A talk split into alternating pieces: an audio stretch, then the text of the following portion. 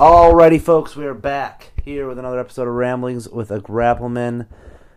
Year-end spectacular show here for you guys. I'm excited that 2020 is behind us. I am sitting here right now. It is almost the new year. It is New Year's Eve. It is 12:15 00:15. For those of you that go off the military time, we are on December the 31st, the final day of this tumultuous year that 2020 was. For as many lows, there were a few highs. A lot of exciting things happened. I'm going to talk about a few of them here because it's the year-end show. Most wrestling matches, and this is, you know, at its root, a wrestling and sports podcast. We're going to talk about how matches end. We're going to get a little deep dive into pinfalls here today, ladies and gentlemen. But a few other things I want to talk about, especially in the world of sports. We did just finish recording the picks for the Week 17 matchups in the NFL. So that's in the can. That may be a part of this episode. May do it separate. No idea. You'll find out when this drops. If you're a subscriber to Ramblings of a Grappleman, you'll get it before everyone else, whether it be in the Apple podcast, whether it be in the Google store, or Spotify. Of course, this is up through Anchor, my great host of the podcast here. Also available on Breaker and Stitcher and just about anywhere you listen to podcasts. Wherever you're listening to this, thank you very much. Hopefully soon in the new year I will turn this into a video thing and get on the YouTube or something and try to figure out that end of the technology. Vidge is not my specialty, but we'll give it a whirl, right? For those that want to see this ugly mug, some faces are meant better be unseen behind the microphone than in front of it. So we'll have to venture down that world when we get there, but I don't want to hold up too much of your time here. Just listen to me flap my gums, but it is Ramblings of a Grappleman, and that is what I'm doing, is I am rambling. So, 2020, in the books. We're here. We are at the very tail end of it. Of course, we've had this pandemic that's been going on for us here in the States since March. Here in Michigan, we locked down. Friday the 13th of March was the last day that most people were in my office of working, and I think March 11th was the first case here in Michigan. I know the NBA shut down March 11th, NHL shut down, the Columbus Blue Jackets actually were the first sports team to shut down. They shut down March 9th. So, yeah, we've been going on with this thing for over 9 months. The vaccine is apparently here, but, of course, we got a ways to go before that happens, and a lot of new hope to start off the new year for a lot of people, and a little bit of a reset button. But 2020 wasn't all that bad in the world of music. I'm going to start this thing off. I listen to a lot of hard rock and heavy metal, for those of you that don't know, and that's usually where I'm going to look for new songs. I can listen to just about anything, but most new music that comes to me is going to be in that genre because of bands I like. And it's just what I default to when I mostly will listen to music. But again, very open-minded. A good song is a good song. Doesn't matter the genre to me. You tell me it's a good song, check it out. I will listen to it. I put together a little list of a bunch of songs that came out that were released in 2020, not released in 2019 and broke in 2020. Songs that came out this year, and there was a lot. I do a yearly playlist. I've talked about this on previous podcasts where I just add songs that get stuck in my head or I hear or want to hear, just whatever it might be. And I'll just I make a playlist in Spotify for that year, and I just throw songs into it. And it grows every year. And this year it was over 700 songs. I think in 2019 it was pushing 400. 2018 I think it was about 350. 2017 I think it was about 300. 2016, I believe, was the first year I did it, and it was about 200 to 250 songs. So I'm up to 700, which is not a good trend if I want to listen to every song on that playlist. But I was doing a lot of driving this year, so I did listen to a lot of those songs. Instead of driving back and forth to work, I was going out on some Sunday night drives. I listened to Hard Drive with Lou Brutus. It's just a nationally syndicated radio show. Lou Brutus turned me on to a lot of bands when I was young. His show used to come on at like 5 or 6 a.m. on the Riff. And I was working at McDonald's at the time. I was like 15 years old, and my brother was like the opening manager. And we would go to McDonald's, and I would just help him open the store before my shift technically started. But we would have that on, and that's why I first heard Slipknot actually, and first heard Static X and Power Man 5000, and He was playing like a lot of bands before they broke big, and Disturbed, you know, Stupefy was getting played on there before the album came out, and at that time, mainstream rock radio was still playing, like, the riff would have played for new music more in the vein of, like, your Red Hot Chili Peppers and even Aerosmith, AC/DC, you know, your bigger, more known bands, and Lou Brutus was kind of the guy that's like, hey, these are the next big bands, and he's still doing his show.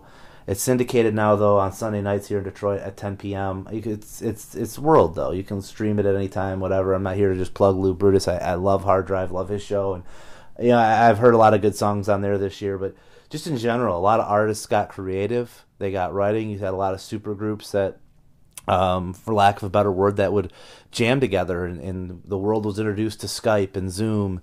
And these artists had outlets to record songs and rebrand and things like that. So there was a lot of great new music this year. And I think there will be even more great music next year, since all these artists have been inspired to write through this pandemic.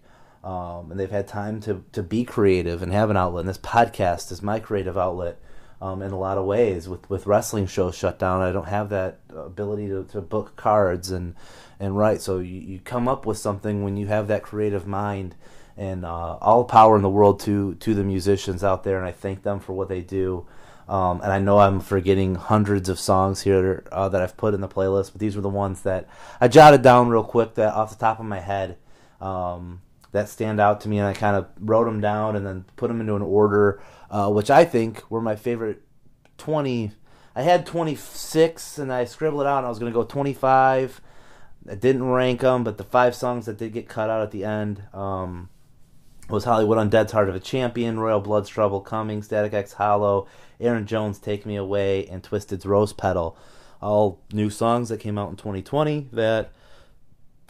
good songs. I like them. They're in my playlist. I've listened to them multiple times. I don't skip them. And they just aren't in my top 20. So I guess I'll start with number 20. The new Rob Zombie song dropped in October, Triumph of a King Freak. Typical Rob Zombie song. Nothing really out of the ordinary there, but I like Rob Zombie. I like most of the songs he puts out, and just another good one from him. Five Finger Death Punch released a new album in February. It's Now, I believe, a big single off the album. On my first listen, the song that jumped out to me was A Little Bit Off. I really dug that song that I have slotted in at number 19. But I believe it's their new big single off that album, and it's really climbing up the rock charts. Really good song for mental health, too, because it's definitely something that it's an easy listen. It's a short song. And kind of a lot like how in 2019, Popular Monster by Falling in Reverse, off my list here, but this was a 2019 song, and a band called Bad Flower had Ghosts. And there's a lot of these positive messages deep within these really troubled mental health type of songs. And, you know, I really dig those right now. You know, especially this year, that was a good tune, and I felt like that song by Five Finger Death Punch, A Little Bit Off, ranks in at 19 for me. But it's a good listen, and definitely something when you're in a bad mood you can listen to it and relate to. Ozzy Osbourne released new music in 2020. His album Ordinary Man, title track Ordinary Man with Elton John. It's just two classic musicians. By classic, I mean like they're legends. I shouldn't use the word classic. They're absolutely legendary musicians. They collaborated together. Ozzy Osbourne, Elton John. I mean, it's a phenomenal song. A nice little ballad. Ozzy's always been good at putting those ballads out. I think the big song off the album was you know, the Post Malone. He did the song with him. I think it was Take Me Away. Maybe no, that's not right. Oh my God, it's on the tip of my tongue. But anyways, he did the song with Post Malone. That broke huge for him and opened up Ozzy to a whole new generation of kids out there who had no idea who he was. So that was cool for him. Good for him to get that out there. The new album, I mean, it was hit and miss. Definitely new producer. You could tell Zach Wilde wasn't there, but Ordinary Man, just a really, really good song. You know, like I said, with Elton John and Ozzy, really cool collaboration. Silverstein came back this year. They locked in at number 17 for me with their song called Infinite. This was a band that I was never really into that much. They had songs that I didn't mind, but you know, Infinite was a song that it was a little bit more on the rock and metal side, less on the punk, hardcore, and like the emo side, if you will. So it was a good hybrid for them. And a lot like how Day of the Remember last year, you know, again, you could take a band every year that kind of does this. The Day of the Remember did it. And I really liked some of their new album. I've always liked that band more than I did Silverstein. But Silverstein, like I said, they've always had a song or two on every album they've put out that I've listened to, that I've dug, and Infinite was that song this year. Marilyn Manson came out with new music over the summer. A lot of great cover songs this year, and I was looking at his God's Gonna Cut You Down song, but I decided to go with Don't Chase the Dead from him. I thought that was the best song on the album, and again, I believe that is now getting released as a single. As within the last week, I've heard it on Octane. So Don't Chase the Dead by Marilyn Manson was my number 16 song. Theory of a Deadman, coming in at 15 for me. Very controversial band in 2018 when they released their new album, because they shifted away from that post-grunge, hard rock type of sound, and they went to more of a alternative rock and like almost pop-influenced style. Other bands have kind of dabbled in there with it, but it works for Theory, and they dropped the Of a Dead Man as well. They're just kind of going by Theory. The new album called Say Nothing has some really, really good songs on it. That's the thing that you find when these bands get experimental and they might change their sound up, or they bend genres, and they try to get with the times, and a lot of bands do it, and it gets hated by their core fan base, and I'm always open to that. I dig a good concept album. I dig when bands try something new, because that's their creativeship, that's their musicianship, and that's the artist in them, and that's where their minds were at when they recorded that, and that's what they wanted to do. And the easy thing to do is to just keep putting out the same album over and over and over again with the same formula over and over and over and over again. So I respect the hell out of a band when they try something different, whether it works, whether it doesn't. You never know what the end result is going to be for that band. But I have a lot of respect for them, and I liked this album. The closing track was called It's All Good, another just a feel-good song. And this year, you know, you needed those songs, especially early on. This album came out right at the top of the year. Say Nothing by Theory of a Deadman, again, is the album. It's All Good, the song. Really good, uplifter, make you feel pretty good at yourself. Good way to close the album. Evanescence comes back with some new music this year. I don't think they put an actual album out, but they dropped a few singles and new songs. Use My Voice was a single from there, and I really, really liked that song the first time I heard it. It's very good chanting chorus, and Amy Lee's always got good vocals on it, and less synth than their last album. And I do apologize for that dog you're hearing in the background. If it's picking it up, it's my neighbor's dog, really, really stupid dog named Murphy, that gets outside and just barks constantly the whole time he's outside. And really cool dog if you're out there with him and petting him, but when he's out there by himself, he just barks, and it's very annoying, so I apologize for that. But that's the quality of a podcast I have here for you, though, ladies and gentlemen. But again, Evanescence, Use My Voice, came in at 14 for me on the year. Really liked that song. Asking Alexandria had a couple new songs this year, new album. Wasn't sure which one I really liked the most, but Anti-Socialist is one I listened to the most, so that's the one that makes my list from them, coming in at number 13. Asking Alexandria is a band that they... kind of going to what I was saying about Theory, they changed their sound up a little bit over the years. They experiment from record to record with subtle changes, but you listen to their new music to when they first came out, and it does sound like an entirely different band, and I think I don't have a problem with it. A lot of good bands do that, because you get older, and as you get older, your music tastes do change a little bit, your influences change a little bit, and, you know, again, they're writing music that they want to write, that they enjoy, and, you know, kudos to them, and I dig it. And Anti-Socialist, good little song. Probably the most unique song on my list, is from a very unique, another polarizing artist, is Poppy, with her song Concrete. Now, Poppy, a lot of she kind of gained notoriety through her YouTube channel, and like a song where she was like, I am Poppy, and just said that over and over again. And she then turned into like a heavy metal artist, and her album is wild. It is just a roller coaster ride, and Concrete opens up with really dark vocals. It's like a creepy whisper. It's a haunting type of song, much like how she does with Scary Mask. And then she goes into this like almost hippie type of sound, very trance-like, sounds very 60s influence, and then it comes in with just this blast beat, death metal tempo on the guitars and the drums, and it is just an assault of fury. And then she comes in hard with the vocals, and then she lays back and lets herself sing with the clean vocals, and then it goes into like a Japanese pop type of influence sound. It's a wild track. Most of her songs are that way, and I dig it. I like it when songs change it up. You know, you can only like listen to the same tempo and the same thing over and over again. You know, you get 3-4 minutes deep into a song when you don't know what's coming next and what genre it is. I dig it, and kudos to her for having the creativity to try to do that and to mix it up and to not know what's coming next. I mean, you're listening to a metal song 1 second, a K-pop song the next, to a 60s hippie song, and it's just a wild ride when you listen to Poppy's album in Concrete. Probably my favorite song on that album, and definitely my favorite song of the year.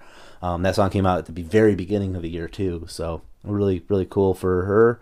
Palaye Royale, a band that grew on me. I did not like them when I first heard them. They've definitely grown on me. In 2020, I listened to a lot of Palaye Royale.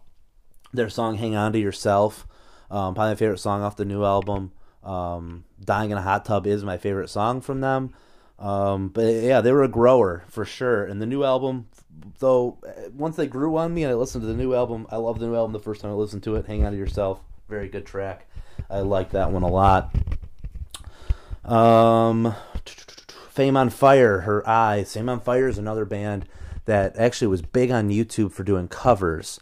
They were doing a bunch of cover songs, and I don't remember the song off the top of my head now as I'm recording, where they went viral with, and it has like over 100 million YouTube watches and listens, and they were covering these pop songs, and they decided to start putting their own music out, and Her Eyes was my number 10 song on the year. I really liked that song. Again, came out earlier on in the year, and just you know, just kind of hit close to home, and I really dug that song a lot when I first heard it back in January, February, and still holds up as a really good track whenever it pops on the playlist. And This Moment, band I like a lot, really, really good live band. They never disappoint. Maria Brink just had a birthday a couple weeks ago in December here. Fantastic front woman, a lot of charisma, really good show.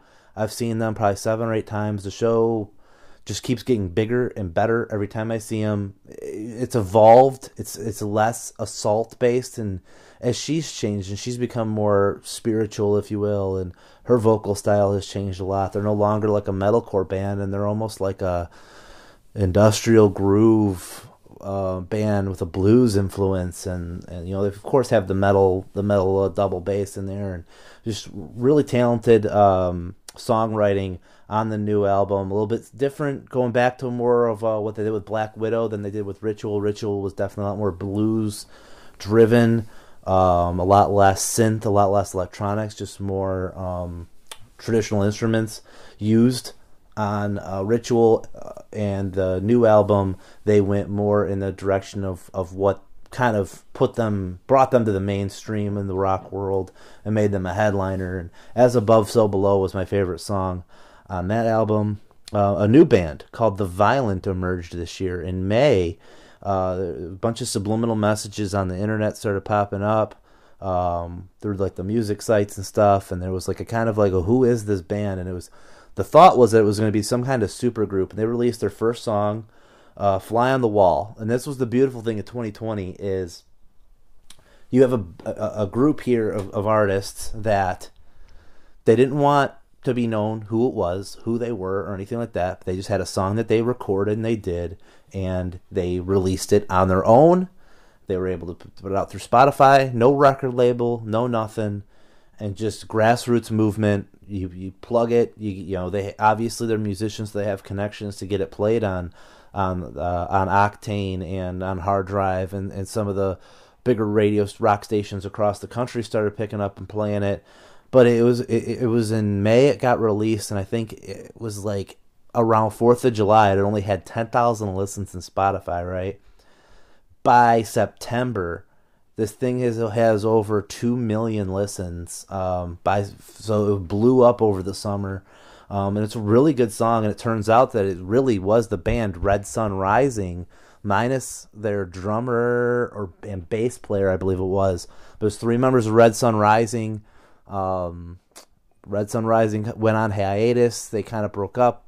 They were kind of not sure what they wanted to do. So the other members of the band just wrote this track and pumped it out, and they had another song called Smile Like a Hostage that just came out as well. So two songs from them. I might have a third one that was supposed to be dropping soon. It might have already dropped at the time of this recording. But Fly on the Wall was my number 8 song. Corey Taylor, singer from Slipknot and Stone Sour, my favorite vocalist. The guy has ridiculous range. He put out his CMFT, his debut solo album. Really good tracks on there, very different, genre-bending. The first time I listened to the album, my favorite song was Highway 666, which is what comes in at number 7 for me on Song of the Year. Behind Blue Eyes, great song. That was the lead single. CMFT Must Be Stopped. Good fun rock and banger song with the rap rock influence. He's got Tech Nine and Kid Cudi on there with him. A couple of other guest appearances throughout the album. But, you know, more and more listening, it's like Everyone Dies on My Birthday. He was born on December 10th, John Lennon, Dimebag Darrell's who he's referring to there. There's an, you know, just wildly good written song. That's a good one. It's a really good album front to back, and kudos to him for getting that out. And I can listen to him sing all day. Great acoustic show live too. My favorite, one of my favorite top 3 concerts for sure, might be my number 1. Love Corey Taylor. Highway 666 came in at number 7 for me. 10 Years, The Shift. 10 Years, the band. The Shift is the song, number 6. This song was written actually in November of 2019. Got released, I believe, in February or March. And the chorus of the song says, it has the words, a violent virus without a cure.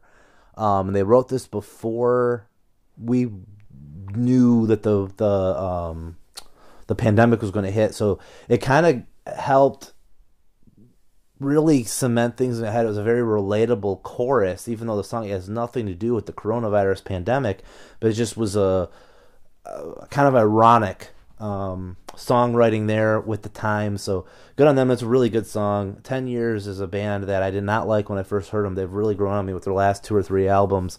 Front to back, they've always had like a song here or there I like, but well, yeah, about 10 years of, well, shit, longer than that. It's been almost 15 years since I first heard 10 Years, and I wasn't a big fan of them, but over the last 10 years they've slowly grown on me, and their last 2 albums especially I've really dug.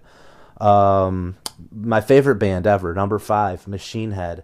They didn't release a new album in 2020. They went through a lot of lineup changes. They were actually touring at the beginning of the year and had to cancel shows in the middle of February. And come to find out, and this is why what we know about the coronavirus was just so wild at the time, was Machine Head had to cancel a few shows because they got super sick. And then after a New York show, they did a show in New York in February, and they canceled Cleveland and Detroit. They were hospitalized. It's the second time they've had to cancel a couple of years. They had a pneumonia outbreak a few years ago anyways. They canceled these shows, and then their tour manager was from the UK, and when he got back to the UK, he got an antibody test for the coronavirus in like the end of March, and he tested that he'd had the coronavirus, and the only time he'd been sick was when they were in New York, and they were in New York in February. So the virus was definitely here in the States long before we thought. It goes further back than that. They didn't know what they had. Doctors just didn't know what it was that they had at the time either. So kind of a wild little story there that came out. They never got tested. They're not on the books as having it or anything like that, but they definitely said, well, our tour manager had it, and we've never been that sick in our lives. We didn't have smell and taste and all the symptoms. A couple of the guys in the band talk about having, and you know, it was Rob Flynn, the singer from Machine Head, had a podcast that he's been up and down with this year, and he talked about it on there. But anyways, their song Circle the Drain, they started writing it last year, and it's been kind of in production. They finished recording at the beginning of this year before the pandemic and came out. But Machine Head popped out a few songs this year. The one cool thing Machine Head did do was Rob Flynn wrote a song around Memorial Day when right after the George Floyd incident, and Jesse Leach of Killswitch Engage, and I think Jamie Josta got involved in the project. So he wrote this song, and within a week he'd had a music video filmed, the song recorded and released on Spotify, full musicianship, and just everything, full production, full crew. And that's just the beauty of 2020. A great song comes out. They put out two songs around that time. I don't recall the names of them off the top of my head, which I know probably makes me a terrible fan. But then they put another song out later in the year. It's Empty My Hands, or My Hands Are Empty, something like that, which is another really, really good song. So Machine Head kind of going in that route of, which they've done before with Is Anybody Out There several years ago. They said, we're not going to write a new album if we don't have to. We can pump music out just like the hip-hop artists do. And they're kind of leading the metal charge there. The Who, a group of artists from Mongolia, redid their song Wolf Totem with Jacoby Shaddix of Papa Roach. That song comes in at number 4 for me. I love the groove and the beat to that. I'm going a lot longer-winded on music here than I thought. I was 25 minutes deep in this thing, and I'm still talking about what I thought was going to take me 5 minutes. Number 3 song on the year, Sons of Texas, Under the Gun, a ballad. I love Mark Morales' vocals. He's done a lot with Mark Morton of Lamb of God on his acoustic tours, being his vocalist. But Under the Gun, great song from Sons of Texas. That's my number 3 song on the year.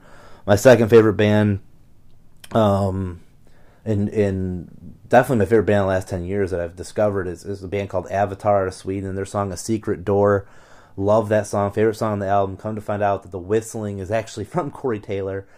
He was in the studio when they were recording. He offered, hey, if you guys want me to lay down guest vocals or anything like that, I would be down. They didn't like the way the sound was coming across, and Corey Taylor was actually whistling to, like, just kind of whistling as he was listening to the song, and they took the sound that they were trying to put in there, replaced it with his whistling. So that's his guest vocal appearances, instead of having this world-renowned vocalist, well-known guest on your track to help get downloads. It's just it's uncredited, but it's his whistles on the track. Secret Door, really, really good. Probably my favorite song on their new album, and Colossus is a good one too. God of Sick Dreams isn't too shabby. Children's a really, really good track. Wormhole's awesome as well. But Secret Door is my song. My number 1 song on the year is from a band called Night Flight Orchestra, Divinyls. Love this song. Came out last winter, and this band, just another one, they keep pumping out albums every other year, but it's Bjorn Speedstrid of Soilwork is the lead singer. Soilwork, obviously very aggressive Swedish death metal, melodic Swedish death metal band. Arch Enemy, Death Angel members make up, not Death Angel, Arch Enemy, and Dark Tranquility members making up Night Flight Orchestra, but it's more in the vein of like American album oriented rock and roll that they listened to in America when they would tour here, and they say, let's just form a super group that does not play metal, that plays rock and roll. They have definitely adapted the Swedish pop influence of ABBA into their music in recent years, and the European style and stuff. So just a good fun rock band, and Divinyls is a good fun track. That new album at Transmission they put out. Night Flight Orchestra also, they were still touring during the pandemic overseas. They stopped touring in April, actually. They were touring in like Poland and stuff. They did a concert. They were like the first band to do a concert from one of their venues without fans, and they streamed it live for free for the whole world to see, and they didn't cancel. It was the first show where the country shut down fans and no fans allowed, and they were like the first band to do the live streaming from a concert hall. Full light production, full everything, just no fans in attendance, and then you get to stream it from home. So that was pretty cool that they were able to do that. So kudos Night Flight Orchestra, Divinyls, my number 1 song on the year. That's going to do it for the music piece of the podcast. I'll get into pinfalls here in a second, and kickouts and all that. Sports, I'm going to talk about for a second as well. Hockey coming back January 13th, the NHL will resume. On my last podcast, I had a couple hockey questions. And the division realignment is set. They have a North Division, which was going to be the Canadian Division. All the Canadian teams in there for travel restrictions due to COVID. I don't know how I like the division realignment, but it'll be interesting because they're just going to basically play the same 7 or 8 teams over and over again for a 56-game schedule, I believe it is. Top 4 teams from each division go to the playoffs, and they have like a, you know, then the top, you know, the winners of those games will then play each other. So you'll eventually have a winner from each division. You'll have your East, I think it's the East, Central, North, and West divisions is how they did it. And it'll be interesting to see how it unfolds, playing the same teams in like back-to-back series kind of thing. With the I know what college basketball's doing, the NBA, and these other leagues. So NHL's following suit. They just had the biggest roadblock because they have 7 Canadian teams and all that travel during the pandemic, making it very, very hard. So they were actually the first. They were trying to get vaccines for all the players. That didn't obviously work out. There's people who need them far more than professional athletes. I would have kind of been ashamed if the NHL did get that, but I get why they were going to try to do it, because if all the athletes got it, and they could play it, and they could travel in and out of the country, no problem at all, right? So it'll be interesting, exciting to see it. I love hockey, so season's supposed to end late June, early July is what it's projected to right now, starting in January 13th, puck drop. The NFL playoffs will be starting up week 17 this weekend. So NFL playoffs next week, Super Bowl coming up in February. Hopefully all the teams continue to follow their good protocol. Should be a very exciting postseason. I love that they've added the 7 team to each conference for the playoffs. So you get that two extra playoff games on Wild Card Weekend, which is exciting. The NBA just started up. They're doing a weird schedule themselves. College basketball just started up. And then, of course, you've got the college football national championships going on this weekend. Is the play-in games to see who's going to be the final 2 teams. You got Alabama, Notre Dame are playing each other in Clemson and Ohio State. So sports is very prevalent despite the pandemic. It's been very good and no complaints there. And as we get into the world of wrestling talk on my year-end spectacular podcast, we had a death in the wrestling world, 2 deaths actually over this past weekend. Luke Harper, Brody Lee, real name is John Huber. Luke Harper in WWE, Brody Lee was his name on the Indies and in AEW, where he was last wrestling in on TNT. For those of you who don't, most of you on here I'm sure know, because this is again a wrestling rooted podcast. But he passed away, and it's really sad. I know my friend was a big fan of his because he got the. Got to kind of work with him on a show and share a locker room with him and get to know the man a little bit, just on a show or 2. But he had a good effect on him there. And the guy was a hell of a worker, a really talented performer.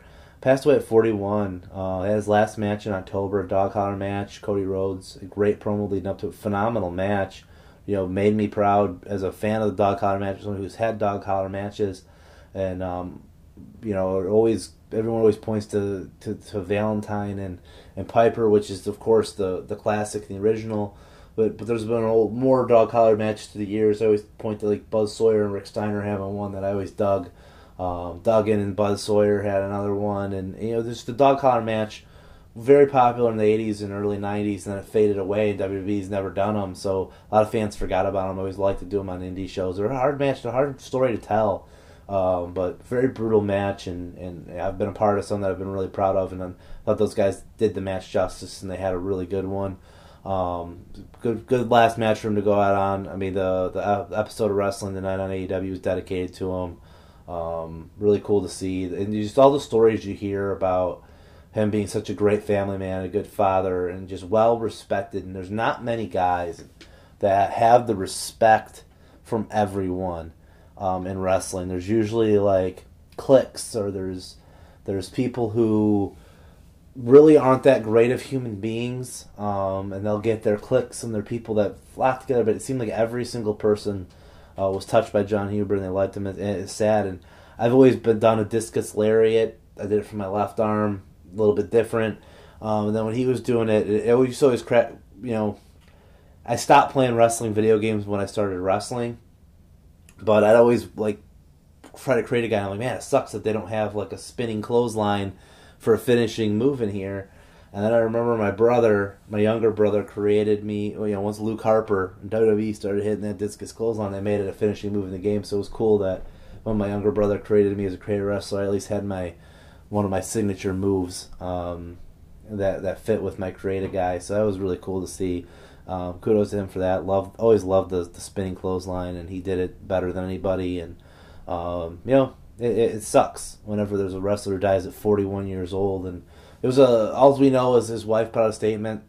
He's been in the hospital for roughly 2 months with a non-COVID related lung issue. So 41's real young to go. And for a guy at his in the prime of his career, really, really tough. But you know, you just got to take every day and enjoy every day that you possibly can, because you never know when it's going to be your last, or when something tragic is going to happen and change your life for good.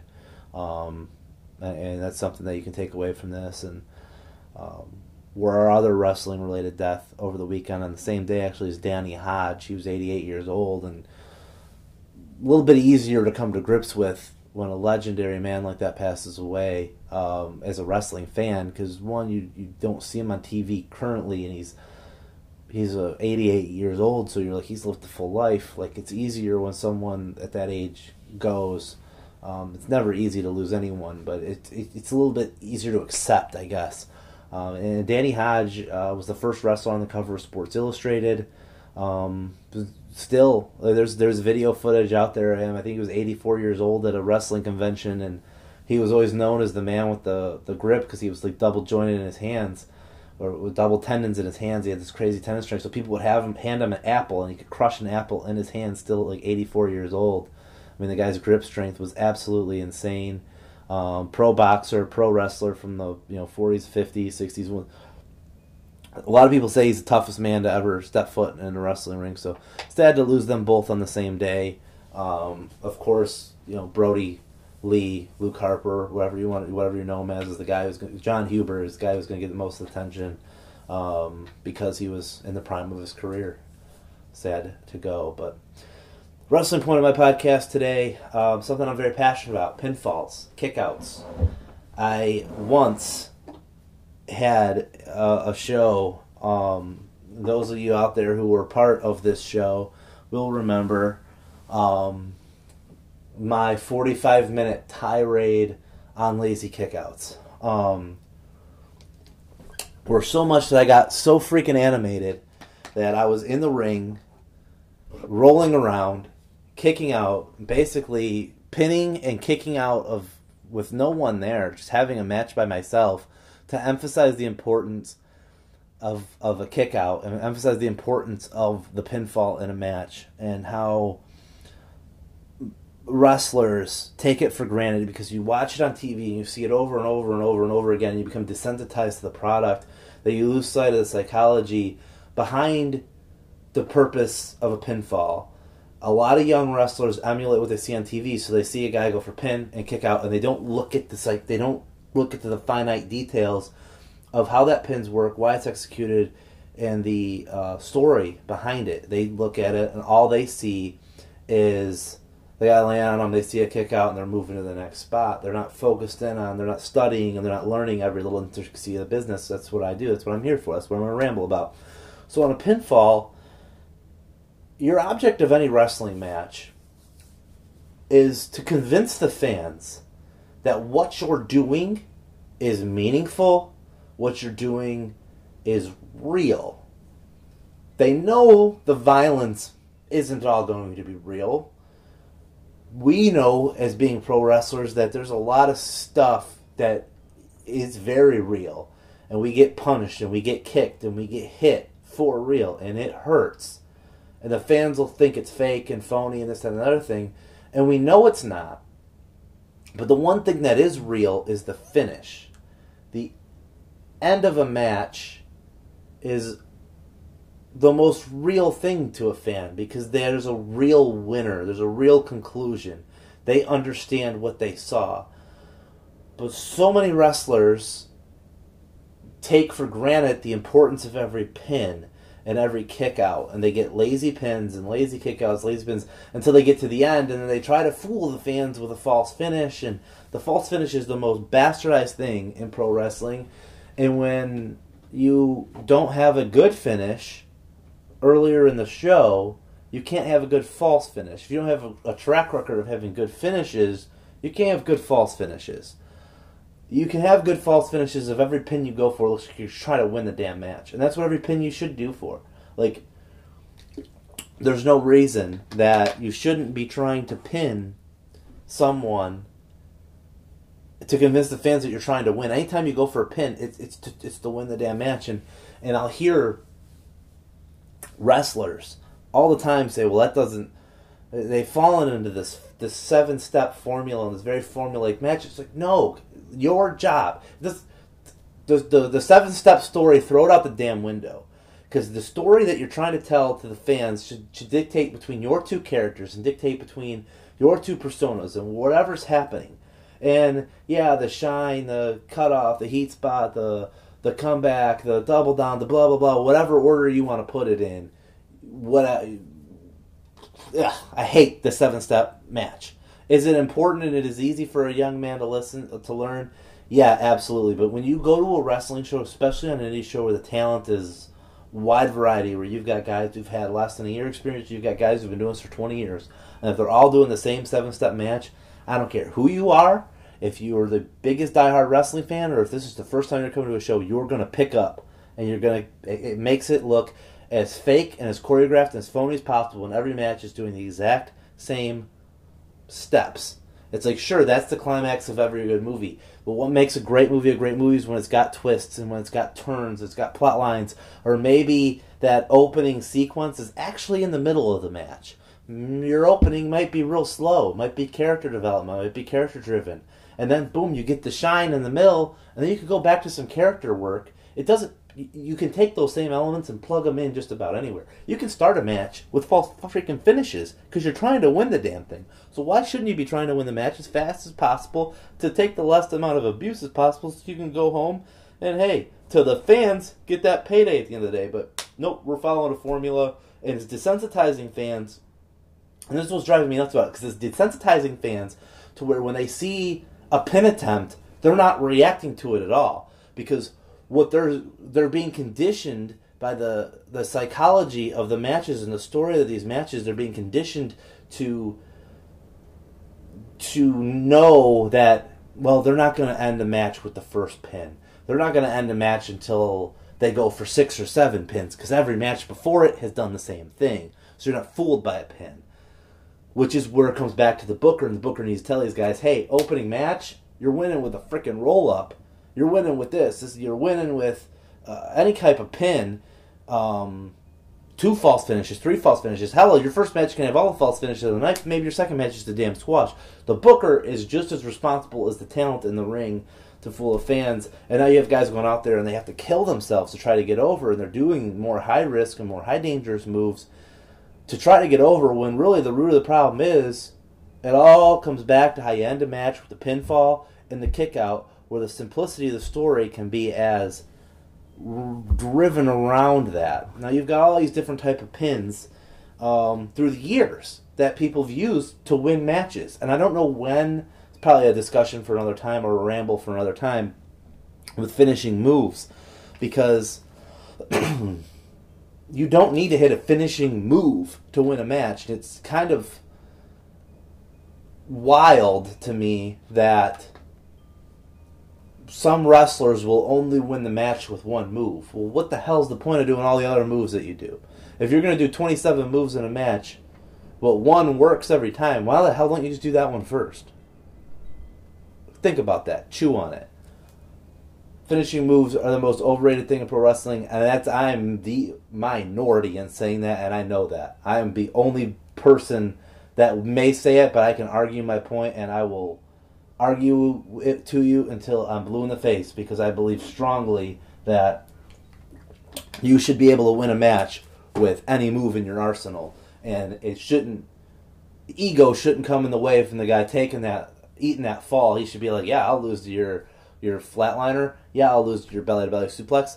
I'll lose your German suplex. You know what? I'll use your small package because you know at the end of the day, we're still winning and losing. It's not about the moves, guys. It's about the damn story. And it's about the context that it takes to get there and your character and your persona and driving there. And I know I've derailed here, but it's something I'm very passionate about because the pinfall is the most important part of the match and it's the most taken for granted piece of the match.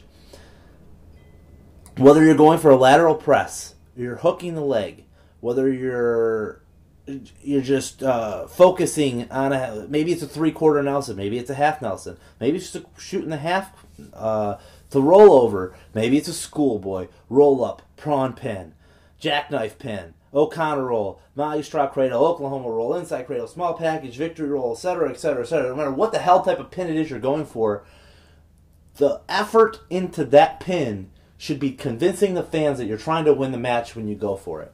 So, if you're going to do an Oklahoma roll, don't just roll over the guy, hook him, kick out, bounce to the next spot. Hook him. Hook those legs. The guy getting pinned needs to kick. Boom, big explosive kick out. Don't feed right up and then run into the next damn spot. You have to show, when that guy kicks out or whatever pin it is, I guess I need to rewind a little bit.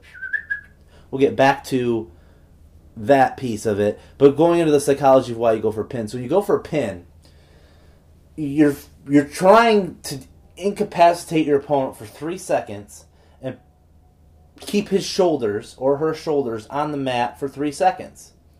Again, go back to the finishing move thing. Why does every finishing move have to be a knockout shot that's going to put somebody in a hospital? It doesn't need to be. To win a wrestling match, you only got to put the person down for 3 seconds. Stun them. Knock the wind out of them. Whatever it is, you're just putting someone down and holding them there for 3 seconds. Amateur wrestling or amateur wrestling, depending on how you want to say it, it's 1 second. You just get those shoulders down, you hold them down for a second, that referee makes sure they're down, one over. Pro wrestling is 3 seconds. So when you're doing that, there's a multiple psychologies behind it. I like to tell a story when I wrestle with my pins. Early on, I try to go for some kind of cradle pin, or some kind of roll-up type of pin, something quick, something where it's you're trying to hold the guy down, you're both full of energy, full of strength, so you're trying to surprise your opponent, you're trying to win the match, so you get him down, you get the shoulders down, you're trying to stack him, whatever it might be, he kicks out, you can back up and reset, and you know whether in the baby face or whether on the heel, I can step back and I can work the crowd by be like, oh, buddy, I almost got you. I was that close. You know, if I'm the heel, I'll be like, you know, whatever it is, you can play off each other. You're reacting to what each other's doing. So it's like, okay, this guy's got tricks. He's going to do this. And then you can go into your next spot and sequence and work it in. And maybe that guy tries to catch you with a quick pin. You kick out. Whoa, you're a little surprised. If you're a bad guy, you go to the ref. Hey, he hooked the tights. He pulled the hair, whatever it might be. I always like to go with the pull the hair if I'm a bad guy because I don't have hair. It's just not. Just puts heat on me because it's like this guy's truly lying. Which what makes a bad person a bad person? Well, they're a liar. They're a cheater. They're a thief. They're breaking one of the 10 Commandments. They're just a bad person. So that's what makes a character up being a bad guy. So in a wrestling match, if you're lying right off the bat, saying the guy pulled my hair, the fans know that guy's lying. I don't like him. He's a liar. You've established yourself as a bad guy that easy by just getting knocked down, letting the babyface try to roll you up for a pin. You kick out, say he pulled your hair. You ain't got no damn hair. But you know what? You're telling the referee that. You're lying. You're going to do whatever it takes to win the match because that's what you're both out there for. So when you get into the psychology of the pin, I like to tell my story with the quick pin early, right? You go for something kind of quick, usually schoolboy off a roll-up. Maybe it's a small package. But as you start to work into the meat and potatoes of the match, especially if you're the bad guy and you're putting the heat on, or if you're the babyface and you're shining, either or, this is usually when you're getting your first pin attempts against your opponent. I like to go for what's considered the lateral press, your traditional classic pin where it's your opponent's laying flat on their back on the mat and you're putting your chest on their chest horizontally, and you're putting most of your weight up on their shoulder area. You're trying to hold their shoulders on the mat, putting your weight across their chest. The lateral press, I like to go for that pin early on because it's establishing, hey, I'm trying to pin, I'm trying to hold their arms down, And that's where the kick out becomes so important. And you go for a pin within the first 2 minutes of the match this way. You got the roll-ups, like I said, then you go for regular lateral press. Uh-oh.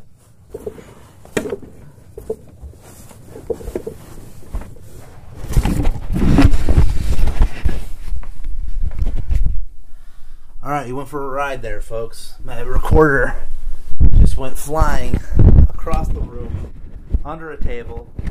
We're still recording. We're back. I lost my train of thought. I got too excited. The hands were motioning.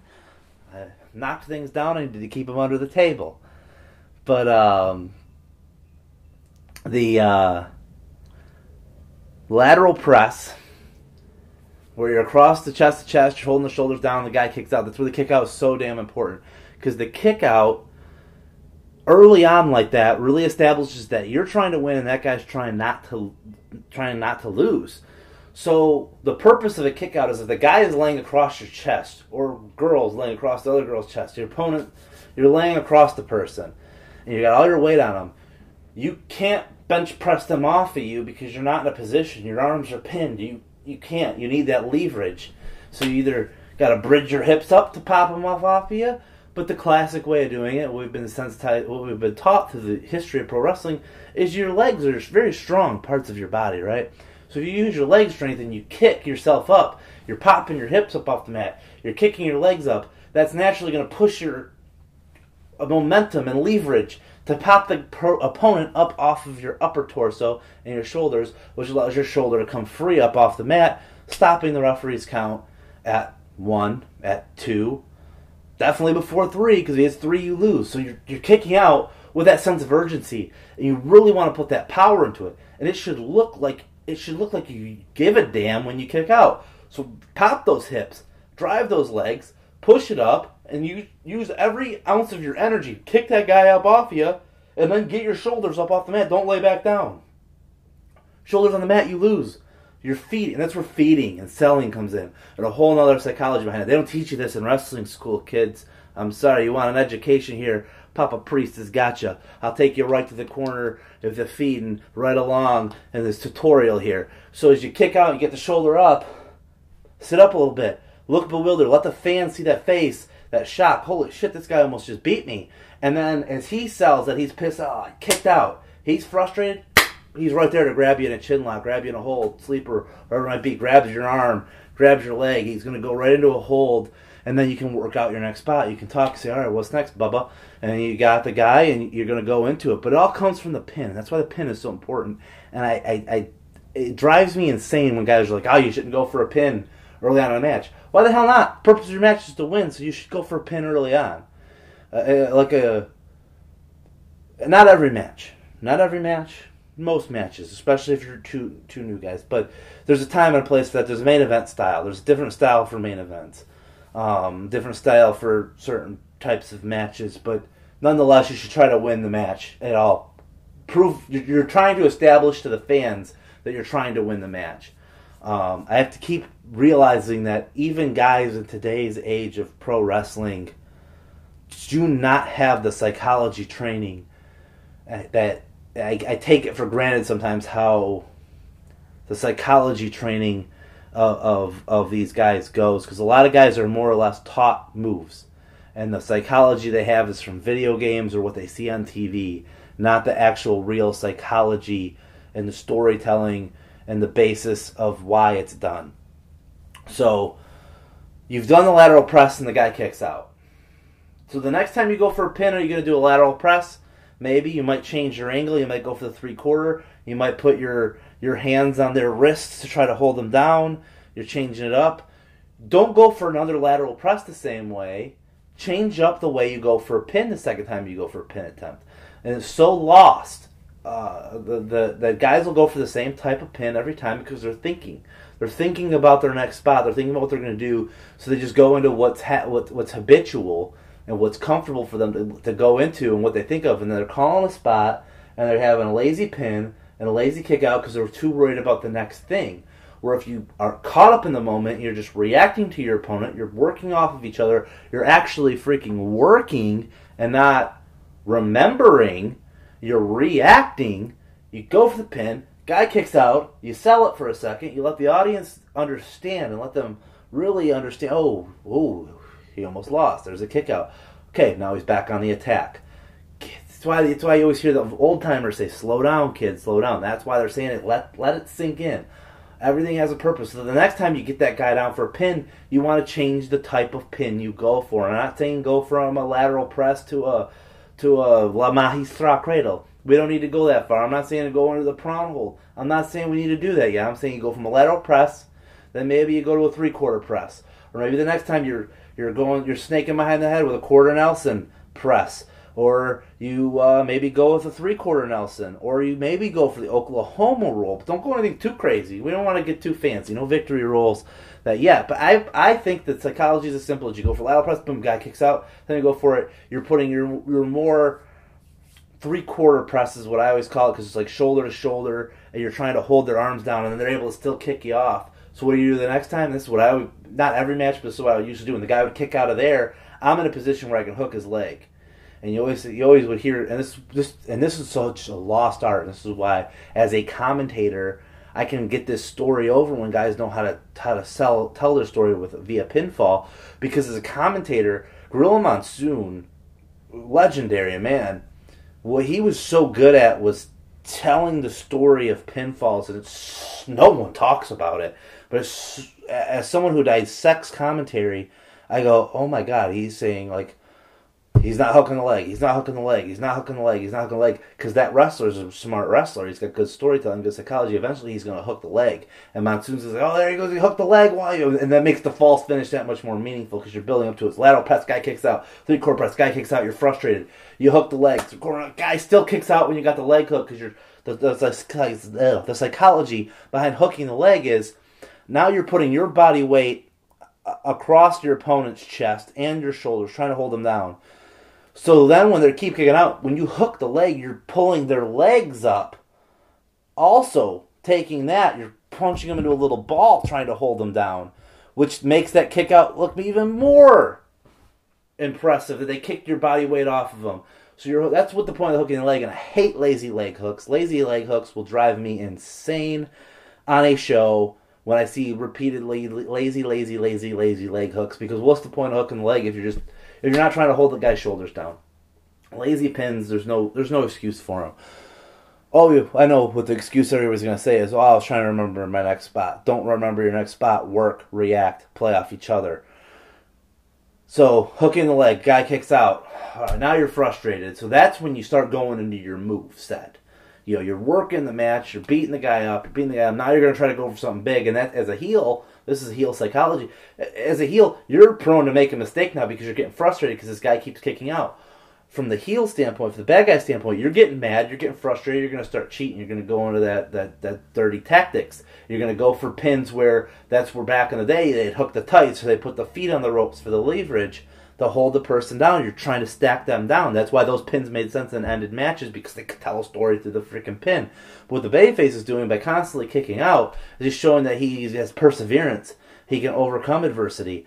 And he, by him constantly kicking out, it's like getting, you know, it's like getting rocked in a fight, whether it be MMA, or boxing, and you see the guys getting beat up, and they're just trying to survive the round.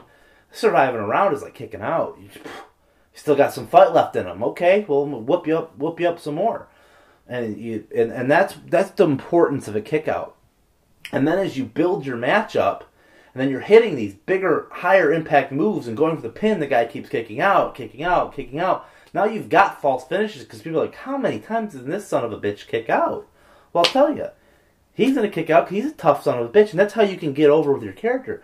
Now, I was going back a few podcasts where I said if your character's your chicken shit heel, you don't kick out. Ever. That guy he's kicking your ass from pillar to post across the ring. He's not going for a pin. There's no story to go for a pin. He'll go for a pin when he's ready to, because he's going to kick your ass until you kick out. And that's why every match does not need to be the same and follow the same formula. But, yeah, I cannot stress enough the importance of strong kickouts and strong pin attempts, and following the story with your pin attempts and mixing it up. going for different things. And some moves set you up for a different type of pin, which is what make the false finish that much more exciting, right? So if you got like a Samoan driver was another move I used to do. It's got the person up on your shoulders, fireman carry. You swing them around almost into like a Michinoku driver where they're going to land on their back between your legs. Boom. Well, you're sitting on your keister with their head between your legs on their back. You're looking down at them. You can grab both legs and pull them over. You can try to get your legs over their shoulders. So you got your legs over their arms. You're holding them on. And then boom, he explodes with the big kick out. It's like, son of a bitch. How am I going to beat this person? But that is why pinning and telling a story within the pinfall is so pivotal in separating. And I'm not saying that go out there your next wrestling match and try to apply this. What I'm saying is think about it. Just open up your mind to telling a story in the ring around pins. Not every match.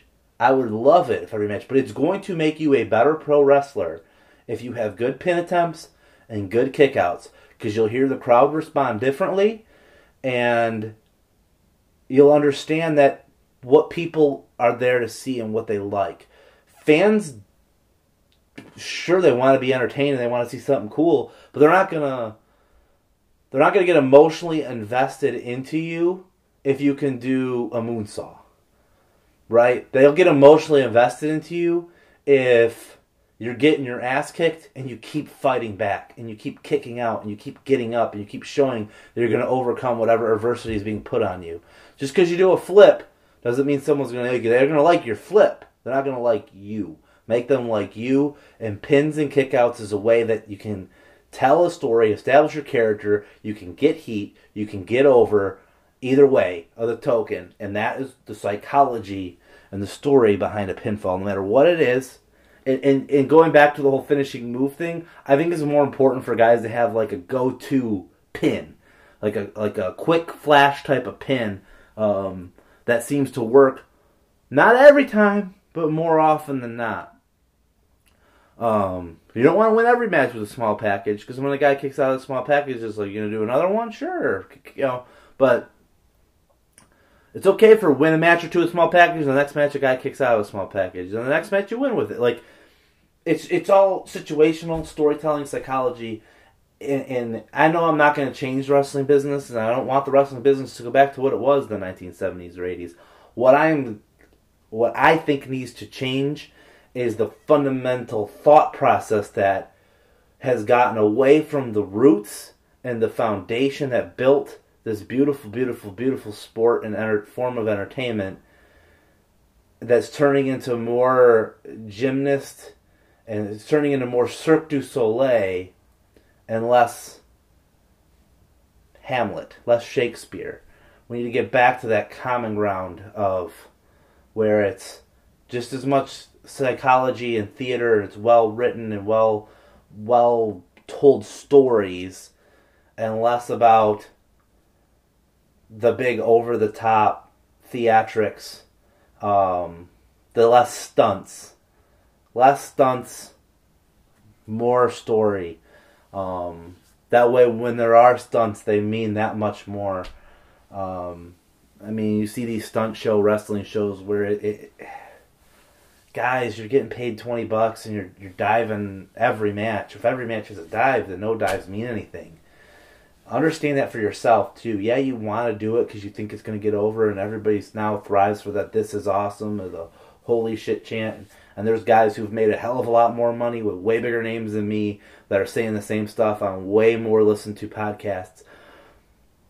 But what I'm saying is, okay, that's going to work for these guys. How can I get over? How can I connect to a crowd differently?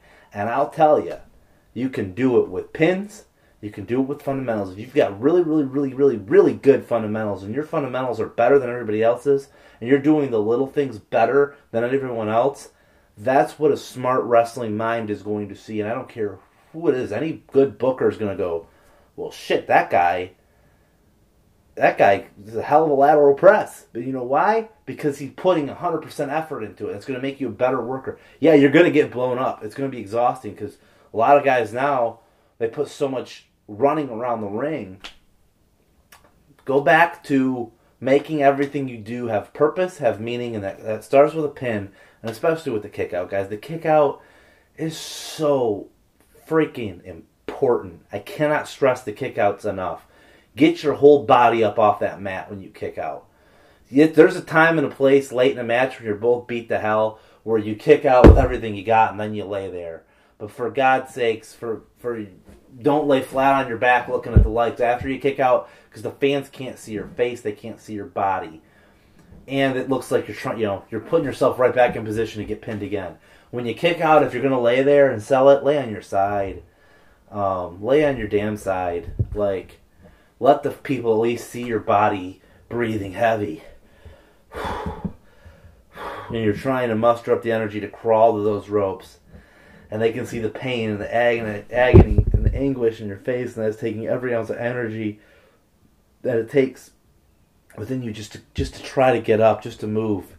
And you're hurt, you're beat up, and you have nothing left in the gas tank. You're completely on E, but you're still just kicked out because you're trying to get a 200-pound human being off of your body, off of your shoulders, because you want to prove to the fans that you winning that match means the world to you. It's more than the payday. It's a shot at that championship, because those fans think those championships are meaningful. As a worker, we know they're meaningless. It's a prop, it's a toy. But the fans, that's meaningful. Every fan strives for that championship. They're living vicariously through you. So you kick out, and you're laying there, you're hurt, you're beat up, you're tired, you're exhausted. In real life, you're probably totally 100% fine. Yeah, you're a little sore, a little dinged up, but you got the adrenaline going. You're just thinking you're expecting. You're trying to evoke that emotion and connect to those people in the crowd and make them go, "Get up, bud." And then you get to your feet, and your guy gets your feet, and he's pissed off. He's coming at you, and you catch him with a quick one, 1, 2, 3. The pin is so important, because that should be your biggest pop every night, is on the pin, not on the move. So I think I've talked enough about pins, because that's how we end a match. That's how we're going to end the year. Feel free to ask me questions. Matthew1T_priest, 1T. On the Instagram and Twitter. That's all I got. I appreciate any feedback. I know this is a long one here. It's going to be a two-parter this week. But I appreciate all of you for listening and making my creative outlet in 2020 something that's going to keep me inspired, at least for the next year. So thank you, everyone. Have a safe, happy holiday season. Have a safe start to 2021. You can accomplish whatever goals you set out for. You can take care of it on your own. You can be whatever it is that you want to strive for. Just take a first step forward. A little bit of progress can go a long way. You're going to hit bumps in the road. You're going to have bad days. You're going to have good days. But you're in control of your destiny there. And when times get tough and adversity strikes, just remember that's what's going to introduce you to yourself. And you got two choices. You either overcome it or you let adversity win. I always root for those who go to overcome it, because that builds perseverance. And without adversity, there is no perseverance. And we all like to persevere. Perseverance is a great reward that we get at the end of every day. So just stay strong. 2021's here. It's a new year. A lot of us looking forward to it with a fresh start, fresh set eyes, and don't take every day for granted. Whatever opportunities come your way, just keep an open mind, stay humble, and just stay honest and true to yourself. And you know what's best for you, so go for it. And like I said, just try to get a little bit of progress for your goals. Don't set the bar too high. Just set for something and accomplish it, and then slowly raise the bar. Like a high jump and track. But you can do whatever it is you want to do. It might be a lot of hard work up front. Might be a lot of challenges to get going, but it'll be worth it when you finally start. So I'll get off my soapbox. I've been on it for long enough tonight. I've been talking pretty much nonstop for the last 3 hours, and I'm still not shutting up. So that's why this is Ramblings of a Grappleman, ladies and gentlemen. I thank you very much for listening. Take care. Have a happy new year. Safe travels.